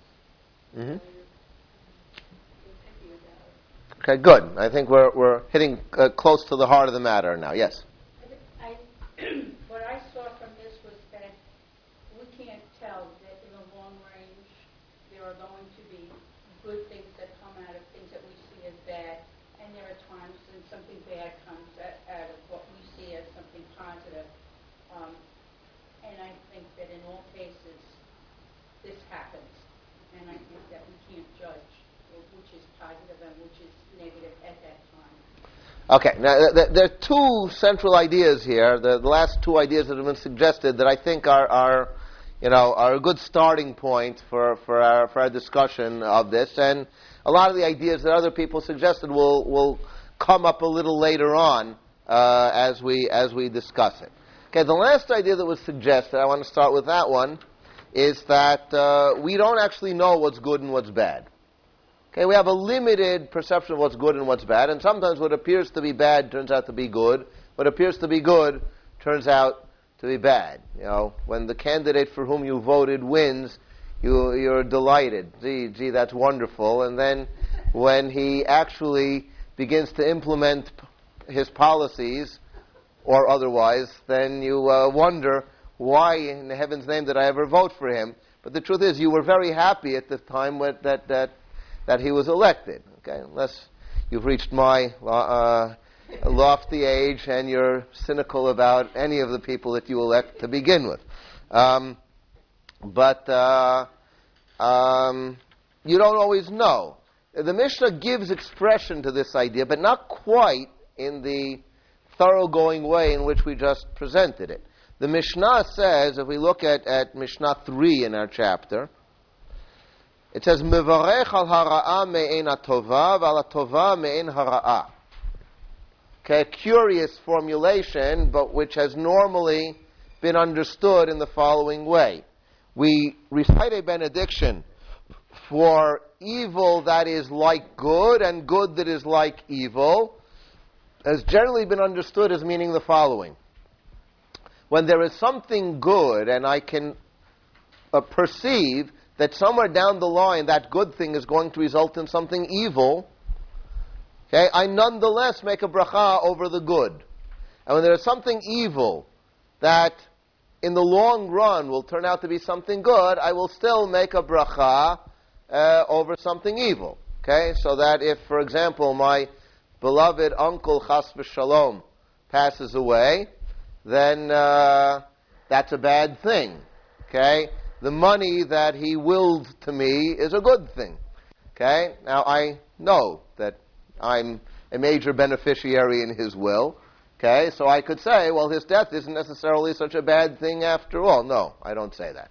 Say, right now it's a bad thing. When the will is probated sometime in the future and, uh, you know, and, and, and I come up for the inheritance, then I'll make a bracha over something good. Okay? Right now, it's something bad. Or, uh, an example given in the Talmud is uh, my field is flooded. Okay, so there go this year's crops. On the other hand, over the next few years, my field is going to be exceptionally fertile, and I can look forward to several years of of excellent uh, uh, of an excellent yield. But it doesn't matter. Right now, it's bad news, so I make the bracha over the bad news. Okay, in the future, when the good thing actually takes place, then I'll make a bracha over something good. Now I do the same thing about uh, uh, about something good. Okay, I win the lottery. That's something good. I know from statistics that people who've won the lottery tend, in the end, to be very unhappy that they did. Their families fall apart, and all kinds of other wonderful things happen. So I still make a bracha over something good, and hope the bad things, ho- hopefully in my case, won't happen. But if they do, so then I'll make the bracha over the bad things that happen. Right now, I, I make the bracha over something good, even though I know that down the line it's liable to lead to uh, all kinds of uh, nastier, uh, nastier events. So we don't quite go this agnostic route of saying we don't know what's good and what's bad. We do rely on our human judgment as to what's good and what's bad, and we bless God both for the good and for the bad, but differently based on our judgment, based on how it appears to us. We experience this as good, so we will bless God. Baruch hatov v'hametiv, or she'echayanu v'kiyamanu v'giyanu lazman hazeh. Those are the brachot for something good. Agnostic means that I say, I really don't know what's good and bad, so I'll give, I'll bless God for everything. Right? Like uh, the formula that's mentioned actually in the Talmud, Kol man d'avid Rachmana l'tav avid. Whatever God does is for the good. So I'll always bless God, you know. Uh, always, you know, uh, some people who, no matter what happens, always say, Hakol l'tova. Everything is for the good. That's not what the halacha mandates, in fact. The halacha does not mandate saying everything is for the good. The halacha mandates saying when something good happens to you, you bless God for a good thing. When something bad happens to you, you bless God for a bad thing. So we are, we are presuming to judge what's good and what's bad. But we're blessing God even though it's bad. So I think the, the, the, uh, the idea here is not an idea that we don't really know even when we feel that we do really know, or even when we say, okay, we don't really know, but we are human beings and the Torah was given to us as human beings. So we rely on our judgment even though we don't really know. So we'll still bless God based on our perception rather than based on the kind of knowledge that we don't really possess. Okay, so why is it that we bless God for evil? And the answer, I think, simply is because it comes from God. Whatever comes from God is a subject of blessing. We receive something from God, we bless Him. And if it's something evil, then we bless Him for the evil. And we say that the evil presumably serves some kind of purpose. What that purpose may be, the Mishnah doesn't get into that. But it's part of the belief structure. If it Okay, and, and here I come again to the, to the issue of the, the Mishnah is really dealing with challenges to divine sovereignty and to divine unity. If evil, if we couldn't bless God for the evil, then the next step down the line is we can't attribute the evil to God either. We would have to say the evil is coming from somewhere else. And then we're falling right into the trap that we discussed yesterday in chapter 5 of dualistic points of view, such as Gnosticism. Okay, in which the world is divided between a good God and a bad God, and in general, the people who believe in that say, and who's in, who's in the driver's seat right now? The bad one. They don't see too much evidence of the good one. In our world, we see a lot more evidence of the bad one. He's the one who's in the driver's seat. Of course, our job is to try to strengthen the good one, and that's what the Gnostic system is all about. How do we rebel against the God who is currently in control and try to strengthen that weak God who's somehow somewhere in exile, okay, and, and, and out of power? How do we strengthen him? Okay, and that's why Gnostics tend to be also uh, hermits. They tend to be you know, to separate themselves from the main body of society because they basically perceive the world as evil. They say whatever good there is, it's, it's, you know, it's on the outskirts. It's on the outskirts of the world. It's on the outskirts of society, and you have to sort of go underground in order to uh, uh, in order to make that happen. But our belief structure is very different. Our belief structure is there is one God in control, which means it's all part of the plan. Part of the plan is what we perceive as good, and part of the plan is what we experience as evil. And we take that experience seriously. We don't deny the experience of evil. Uh, this was a point, again, that uh, Rabbi Soloveitchik used to stress, uh, uh, stress very much in his, in his thinking. Judaism does not deny the experience of evil. Judaism believes that the experience of evil is part of our religious makeup. We experience evil as something that comes from God. We therefore bless God for that evil, despite the fact that we experience it as evil and we take its evil character seriously, presumably because we do believe that somehow or other, even the evil is to the greater good. Okay, but it's not, you know, it, it's not this reductionist kind of thinking in which we say, well, it's not really evil, it's really good. It is really evil. And that's why it has a separate bracha. We say, Baruch Dayan HaEmet. We don't say that when we experience something as good. When we experience something as evil, we say that's a real experience. It really is something evil. Someone, chas v'shalom, passed away, or there was some other kind of a loss or a tragedy. We really experience that as evil, and we don't say hatova metiv because somehow in the greater scheme it's to the good. We say dayan haemet because we say you know what you're doing. We trust you. We believe in you. We trust you. We know that you're doing this for a purpose. It may be a painful purpose, but it's a purpose nonetheless. And so it's really a different bracha. Yes? Something that came up in our group had to do with the, the criticism from the secular, from partly in the secular world, of that what they perceive as that mindset that you know religion is the opiate of the masses, and if you accept God's will, you, you, you don't fight against injustice. I'm wondering what what is the challenge to that that comes out of what you said. I think uh, you know. I think it, once we uh, accept that we're not denying the existence of evil, okay, we're trying to accommodate our experience of evil and not to and not to uh, eliminate our experience of evil. Part of our experience of evil is that evil should be combated. Okay, and the Mishnah, by the way, I, I, I, makes I think a very potent statement about that. At what point do we bless God for the evil? The Mishnah is very clear on that point. The Mishnah says that for something that's in the future, I cry out to God. I may not cry out to God and petition Him for things that have happened already. But I do very much cry out to God and petition Him for things that haven't happened already. In other words, for anything that's in the future, we rely entirely on our perception.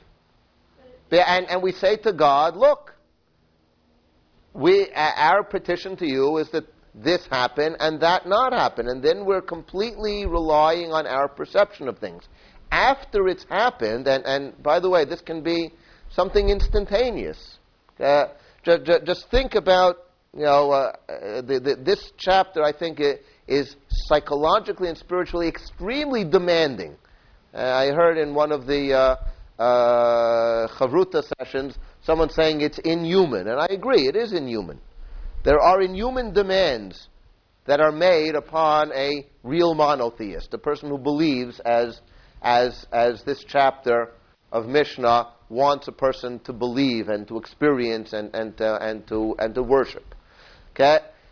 The person desperately doesn't want X to happen. Okay? And the person is praying with all his soul and all his might that this not happen. And then it happens. And at that moment, the person stands up and says, Baruch Dayan Ha'emet. I thank God for this happening. It's instantaneous. There is a model for this, by the way, in, in, the, in the Tanakh. The model for this is King David, the son that was born to him from Bathsheba after the sin. He was told in advance, the son is going to die. That's part of his punishment. And the son fell ill, and David HaMelech groveled in the dust. And for several days, he fasted, he wept, he prayed. And then the son died, and his servants didn't want to tell him because they said he went so crazy, he went so berserk just from the illness. What will he do when he finds out that the son is dead? Well, it didn't help them. He, he saw that they were whispering among them, and he understood, and he said, Did the child die? And they said, Yes. He immediately got up and washed himself and comforted his wife, and they didn't understand the, the behavior didn't make any sense. And David's answer was, For the live child, I wept and I prayed, but what am I supposed to do now? The child is now dead. Okay, and in his memorable words, Ani lo yashuv. I'm going to go where he is. He's not going to come back to where I am. Okay, so David HaMelech really showed us a model for how this is humanly possible. There's a very, very high level of belief and commitment, but it is not humanly impossible. It is stretching the limits of human nature, perhaps, to beyond where we normally perceive their limitations. But it is humanly possible to make that instantaneous switch from saying, when it didn't happen yet, this is, as far as I'm concerned, unqualified evil. I will do everything in my power to prevent it from happening. And that includes not only prayer, that includes acting to prevent it from happening.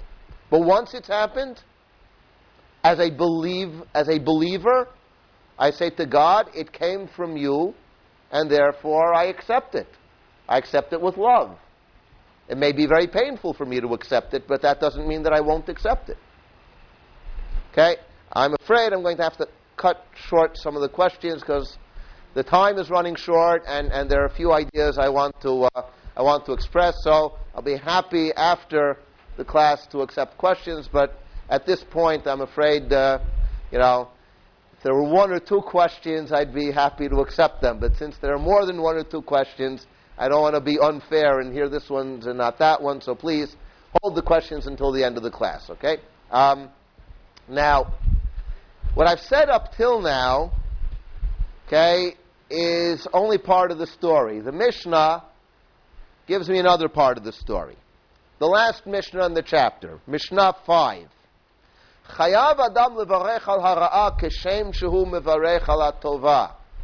The Mishnah ups the ante from what we just said. Because the Mishnah says a person should bless God for evil just as he blesses him for good. This is again, for those of you who were here yesterday, we talked about Aggadic Mishnah versus Halachic Mishnah. We talked about it today again in the Tosefta. This is an Aggadic Mishnah, clearly. The halacha is very clear and explicit. I bless God for evil differently than I bless Him for good. Just as we explained a few minutes ago. I bless God for evil and I bless God for good, and they're, two different blessings. They're two different experiences, and they're the occasion for two different blessings. But the Aggadic Mishnah that comes pretty much to conclude Tractate Brachot tells me, I bless God for evil just as I bless him for good. And since that can't mean that I recite the same text, because I don't, unless the Aggadah wants to completely contradict the halacha here, I don't believe it does. Then what they're talking about, again, is not the externals of the bracha, but the internal component of the bracha. I bless God for evil with the same fervor for which I bless Him for the good. Now that's again, that's a superhuman demand. It's a superhuman demand, and the Mishnah makes it. It's like the Hasidim Harishonim. The Hasidim Harishonim set us a, a superhuman model of prayer, and this Mishnah is setting us a superhuman model of how we bless God for evil, with the same fervor, with the same commitment as I bless God for the good. Now, how does the Mishnah get to this conclusion? It says, "Shenemar v'avta et Hashem Elokecha v'chol levavcha v'chol nafshecha v'chol miodecha." There's a pasuk. I should love God with all my heart, all my soul, and all my might. V'chol levavcha b'shnei yitzarecha. Also an interesting idea. I can worship God with both my good urge and my evil urge. Okay, this is what today we might call sublimation. Okay? I can sublimate my evil urge and direct it towards the good. Okay? So a person can somehow take control even over his evil urge and say, it's part of my makeup. I'm not a completely good person. I have that evil urge. But I can turn it to the good. I can build my life in, a, in such a way as to direct even my evil urge uh, towards the good. Okay? Bechol nafshecha filuhu notelet nafshecha. I love God even when He is taking away my soul. Uvechol meodecha bechol mamoncha. With all of my property, with all of my wealth, I serve God. And then the Mishnah says, wait, bechol meodecha could have a different meaning. Meodecha is a difficult term. The first meaning, which is the usual translation, is all of my wealth. But then the Mishnah suggests maybe it has a different meaning. דבר אחר בכל מאודיך, בכל מידה ומידה שהוא מודד לך, הווה מודלו במאוד מאוד. Very interesting formula, and based on a very radical midrashic reworking of the term meodecha. Meodecha is actually understood here as having three separate and distinct meanings that are all combined. It's as though the word were written three times, and each time it's given a different meaning. The first meaning is midah. Me'odecha meaning midah. Uh, linguistically, they're really two different words. Their etymology is completely different. But the Midrash doesn't have any problem with that. They share the letters mem and dalid, that's good enough. Okay? Me'odecha means midah. Okay, whatever God metes out to you, whatever measure God metes out to you, that's bechol me'odecha, bechol midah. Then it's also modeh. Again, a, third etymology altogether. Doesn't matter. It shares the letters mem and dalid, good enough. Modeh, you should thank. So whatever he metes out, you should thank. But that's not the idea yet. We get to the idea with the third meaning. Bim'od ma'od. Exceedingly. No matter what God metes out to you, you should thank Him. And how should you thank Him? Exceedingly.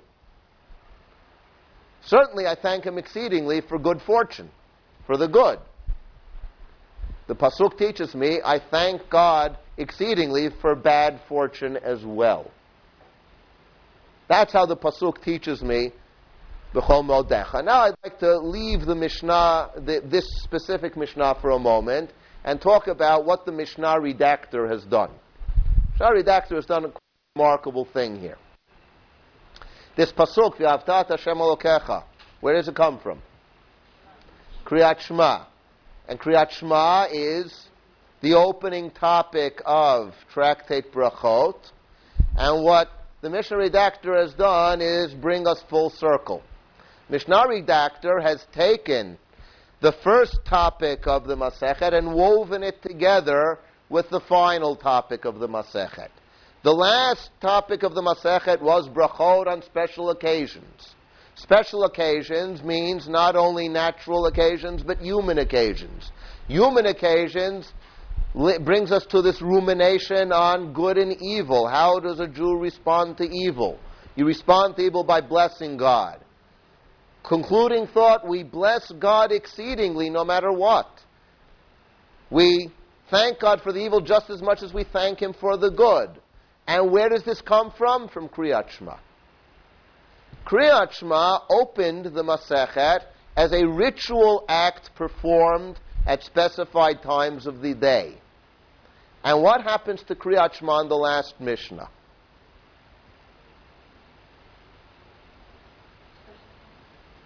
How does that happen? How does it relate to special times?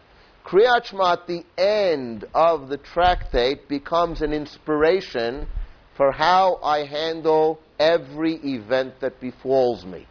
In other words, what the Mishnah is in effect saying is, if I recited Kriyat Shema in the morning and recited Kriyat Shema in the evening, and then respond to evil without saying, thank you, God, exceedingly for what you have bestowed upon me, it means I didn't really listen to what I was saying when I said Kriyat Shema this morning. If I really listen carefully to the Kriyat Shema that I recite every day, then I will know how to handle any event that befalls me. The unity of God, the love of God, has to permeate everything. If God is one, then my devotion to Him should be such that no matter what happens, I'm utterly and completely devoted to Him. So if He, if He slaps me down, I remain utterly devoted to Him. Okay, Iyov said it very clearly, Lu yiktaleni lo ayachel. Even if God were to strike me down to kill, me, I will hope for Him. I have no other hope in this world other than God. And therefore, no matter what befalls me, I turn, I go back to Him. I turn back to Him. I am devoted to Him. I thank Him.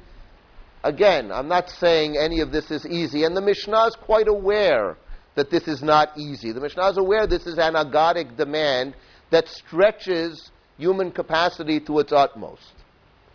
But the Mishnah is presenting this as a model. And it's saying that's the real meaning of Kriyat Shema. So, in effect, what the last Mishnah is saying, everything we've been doing this whole tractate is footnotes to Kriyat Shema. If you really understand what Kriyat Shema is all about, you don't just recite it, but you reflect on it as you go through your day. You think about what Kriyat has taught me, then Kriyat has taught me how to respond to anything and everything that may occur to me. And so the brachot that are spelled out throughout the tractate are really brachot that are embedded within the theme of Kriyat. I'd like to conclude by contrasting this with something that's done by the Tosefta. I'll just read the Tosefta with you in the English version. Okay, or actually the Tosefta and a brief comment on the story of the death of Rabbi Akiva. Okay, in the paragraph in the English, conclusion of Brachot in Tosefta 624-25. Rabbi Meir used to say there's no person from Israel who does not do a hundred mitzvot every day. Recite Shema and blesses before and afterward. Eats bread and blesses before and afterwards. Prays Shmoneh Esrei three times. Does all the other mitzvot and blesses over them. Rabbi Meir says there no person from Israel does not do a hundred mitzvot every day. What are the hundred mitzvot? Blessings, benedictions. Remember what Lieberman taught us at the beginning of chapter 6 of the Mishnah, which was chapter 4 in the Tosefta. Brachot and mitzvot form a unit. Rabbi Meir is, was Lieberman's source for that idea. Rabbi Meir says every person does at least a hundred mitzvot daily. What are they?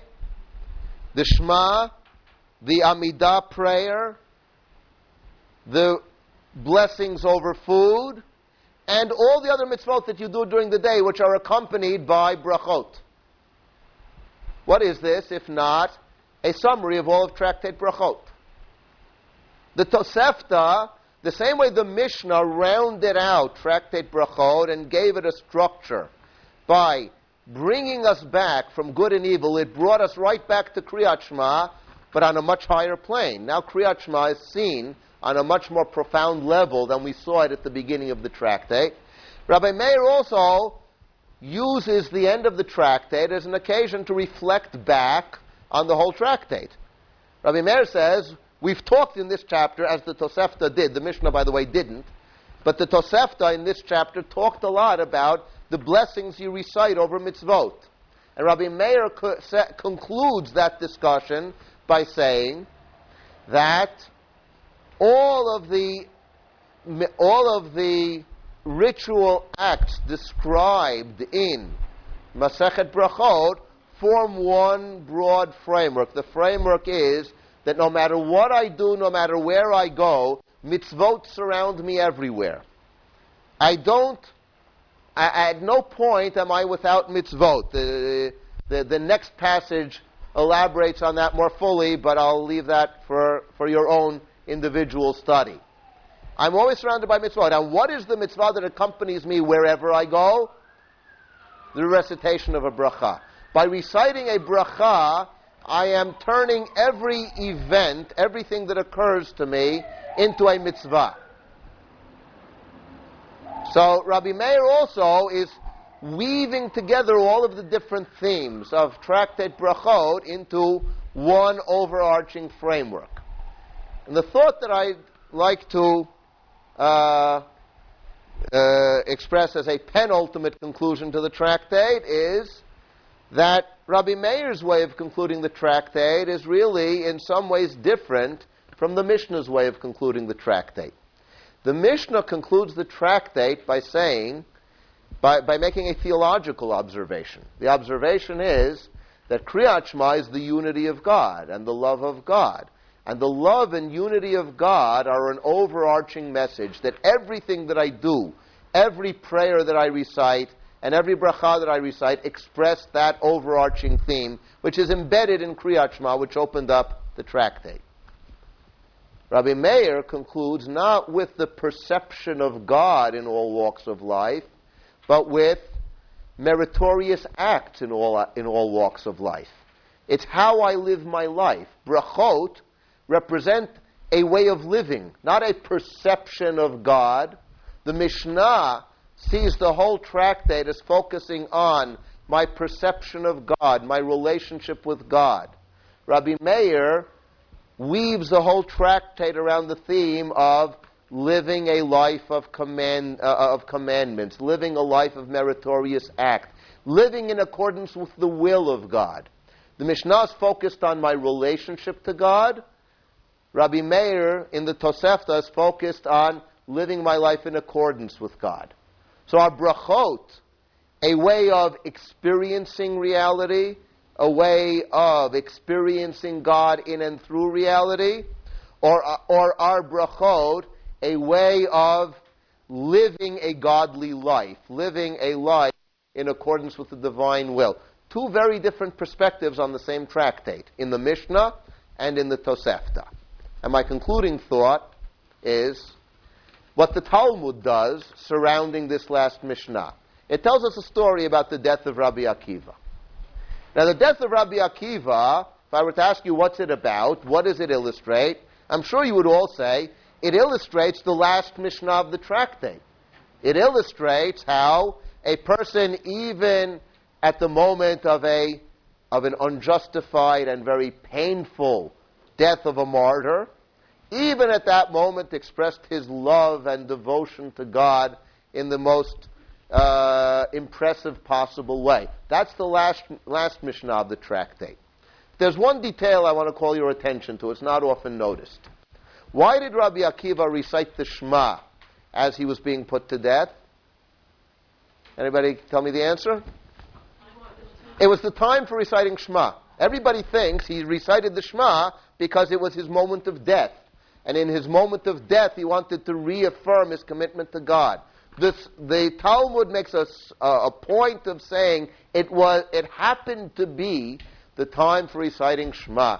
And so Rabbi Akiva said, What a wonderful coincidence that precisely at my moment of death, it's the time for reciting Shema, and now I can, for the one and only time in my life, carry out an aspect of the mitzvah of Shema that you could, of course, never carry out otherwise, and that is to say Shema as you're dying. If it hadn't happened to coincide with the time of reciting Shema, you couldn't have done it. You wouldn't have been able to do it. You can't recite Shema in your moment of death and fulfill the mitzvah of Shema. But what was interesting is that Rabbi Akiva didn't want just to recite the words. He wanted to recite them as a fulfillment of the commandment of Shema. So the Talmud too weaves together the beginning and the end of the tractate. Rabbi Akiva's death is the story in which you can see the unity of the beginning of the tractate and the end of the tractate. The devotion to the mitzvah of Kriyat Shema, the devotion to God as the one, as the one to whom you're devoted in all circumstances, no matter what, those two are one, or in a certain sense, one might say, in the Talmud, the idea of the Mishnah and the idea of the Tosefta come together and become unified. Thank you very much.